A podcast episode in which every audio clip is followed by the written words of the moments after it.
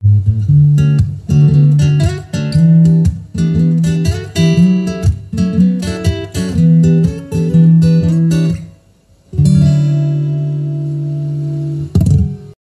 ketemu lagi di Relatif Perspektif Podcast bareng saya Dr. Sheila Putri Sundawa. Kan pasti udah denger ya kalau dari berita yang kemarin ini lagi heboh banget. Kalau misalnya nih ada perempuan yang pergi ke kolam renang, dia itu dengan mudah kalau ada sperma yang kuat, ada laki-laki yang sedang berenang di situ dan ada ejakulasi maka dia bisa hamil dengan mudah gitu.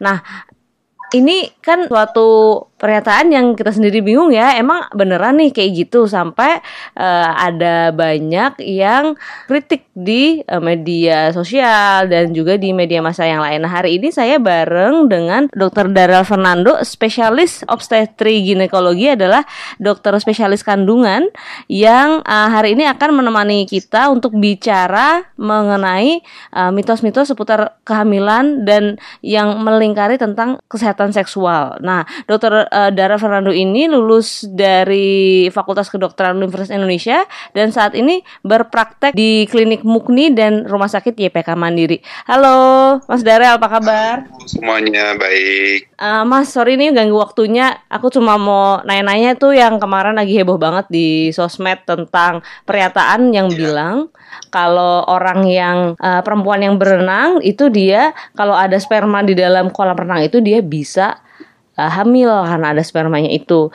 Ya sebenarnya itu gimana sih? Emang proses kehamilan itu apa semudah itu ya? Tapi jangan dijawab dulu mas. Jawabannya ada di segmen selanjutnya.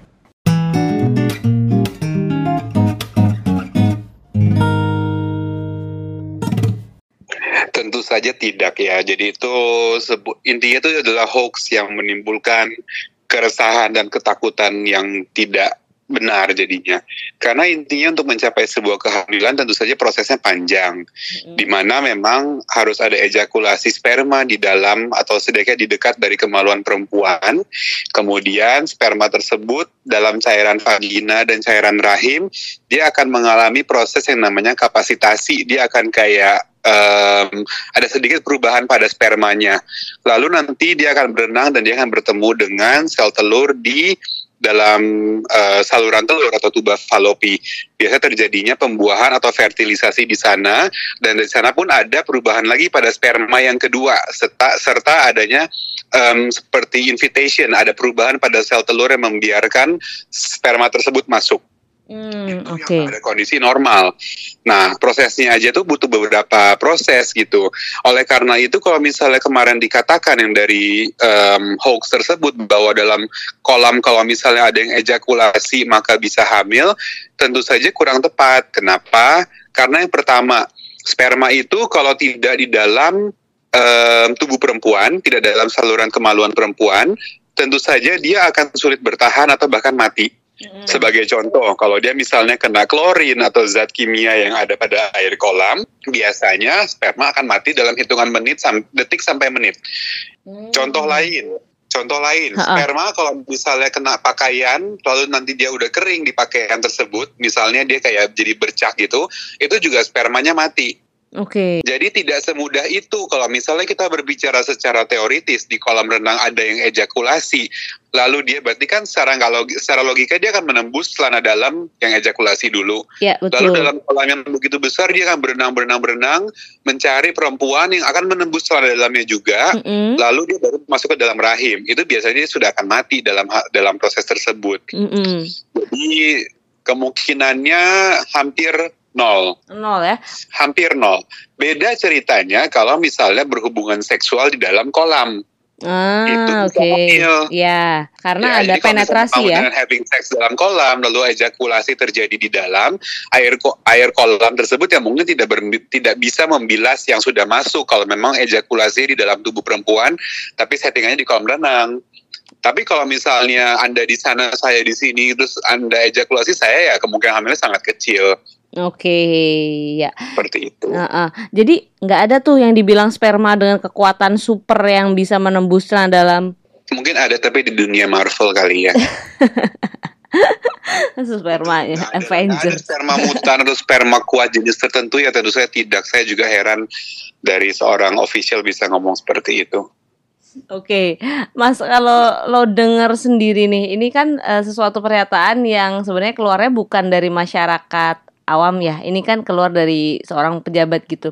Nah, uh, sebenarnya ketika kesehatan seksual sendiri itu yang lo ketemu di praktek gitu pernah nggak sih ada yang nanya pertanyaan yang uh, mungkin uh, sama kayak gini kita sama-sama cluelessnya gitu uh, tentang uh, terjadinya kehamilan tentang uh, mitos waktu kehamilan itu sering gak sih yang nanya kayak gitu waktu lo praktek?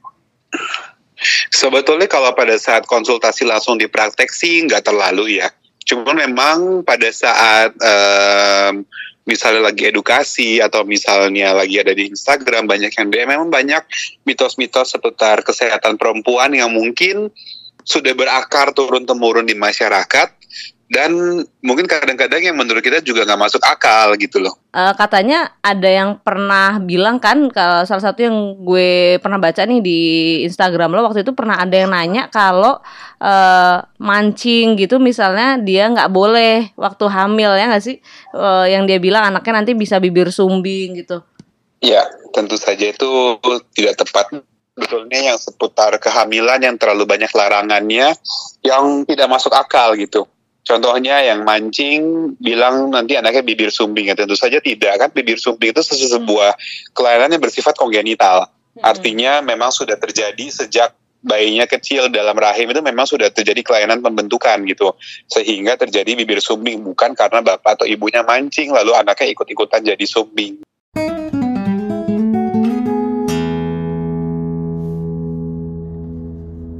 Kalau menurut lo sendiri nih Mas, gimana sih caranya biar misinformasi yang banyak di masyarakat ini terutama seputar sexual education, seputar kehamilan itu supaya dia nggak semakin marak.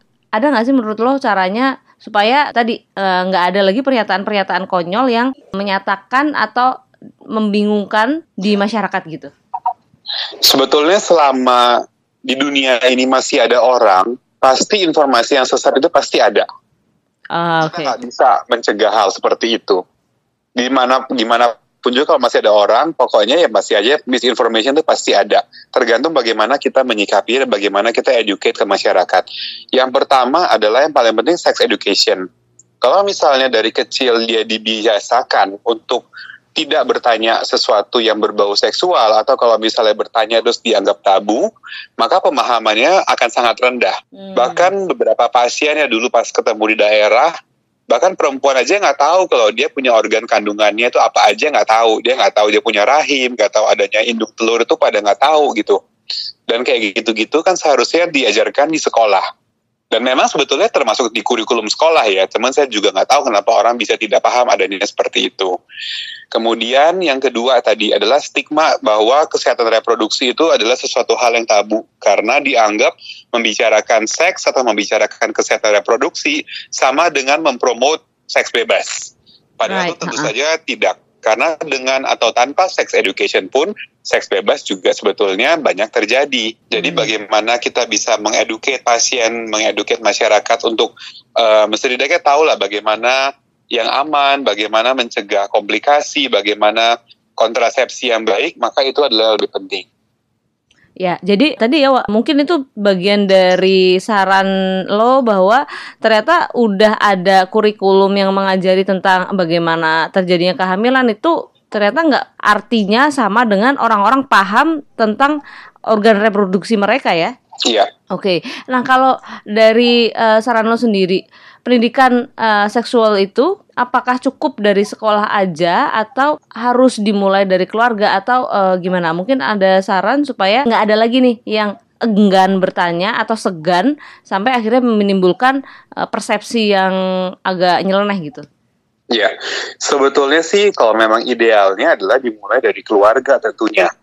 Yang biasanya dimulai sejak anak menginjak masa pubertas Biasanya pada saat anak mengalami puberti, dia akan terjadi perubahan-perubahan pada tubuhnya, dan biasanya dia akan mulai bertanya, kenapa tubuh saya berubah, kenapa tubuh saya tidak sama dengan teman-teman saya, kenapa tubuh saya tidak sama dengan kakak atau dengan orang tua saya. Kalau memang orang tuanya mempunyai jawaban yang baik atau mempunyai akses informasi yang baik untuk menjawab, maka itu adalah kesempatan yang baik juga untuk memulai mengajarkan uh, sex education kepada anak-anak masalah di masyarakat kita orang tuanya pun banyak yang belum tentu mengerti. Mm-mm, Oleh karena itu pendidikan tersebut harus didapatkan dari sumber yang sah yang baik. Misalnya setidaknya di sekolah dari kurikulum misalnya dari sekolah dari pelajaran biologi atau misalnya dari biasanya ada seminar kesehatan atau ada sharing misalnya dari dokter atau dari um, promosi kesehatan ke sekolah-sekolah ke masyarakat itu menjadi sesuatu hal yang penting juga karena kalau kita hanya mengandalkan semua dimulai dari keluarga, belum tentu informasi itu benar. Meskipun baik dan memang uh, mungkin dianjurkan juga dimulai sejak dini, tapi kalau informasinya salah, maka akan menimbulkan persepsi yang salah juga nanti. Ah, sih. Jadi walaupun keluarga itu bisa memulai memberikan pendidikan, tapi kalau keluarganya sendiri nggak punya resource yang cukup, jadi malah bikin salah kaprah ya. Ya, tergantung dari keluarganya kira-kira paham atau tidak. Karena sejujurnya banyak sekali mitos di masyarakat ini yang sifatnya turun-temurun justru dari ibu, dari uh, mertua, uh, uh. dari kakek nenek yang diajarkan yang ternyata tidak tepat seperti itu. Oke, ya uh, udah mulai kebayang sih. Jadi gimana supaya nanti uh, pendidikan seksual itu ya holistik ya, nggak cuma dari keluarga. Tapi kalau misalnya dari keluarga yang nggak bisa memberikan dengan baik, artinya sekolah harus bisa uh, mengajarkan Betul. itu ya. Ya kan namanya akses informasi sekarang banyak ya, nggak cuma satu satu satu arah atau satu sisi doang gitu misalnya nggak dikasih dari keluarga atau di sekolah, orang juga akan mencari di internet dan lain-lain. Jadi tergantung eventually stumble upon ke informasi yang benar atau informasi yang salah karena misalnya orang browsing pun di internet banyak sekali informasi yang salah. Thank you.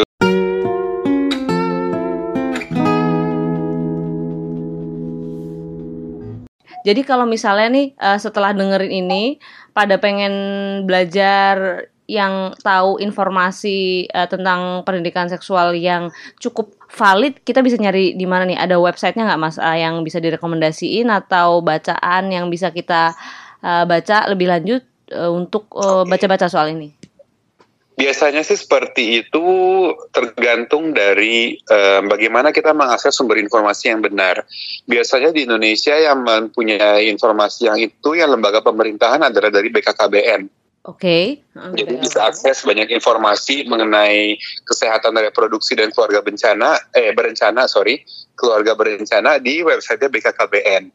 Selain itu juga banyak, um, misalnya um, halaman Instagram, kemudian dokter dokter-dokter, platform kesehatan yang juga banyak menyediakan informasi uh, kesehatan yang baik kalau misalnya saya sendiri, saya di Instagram story saya sering saya posting.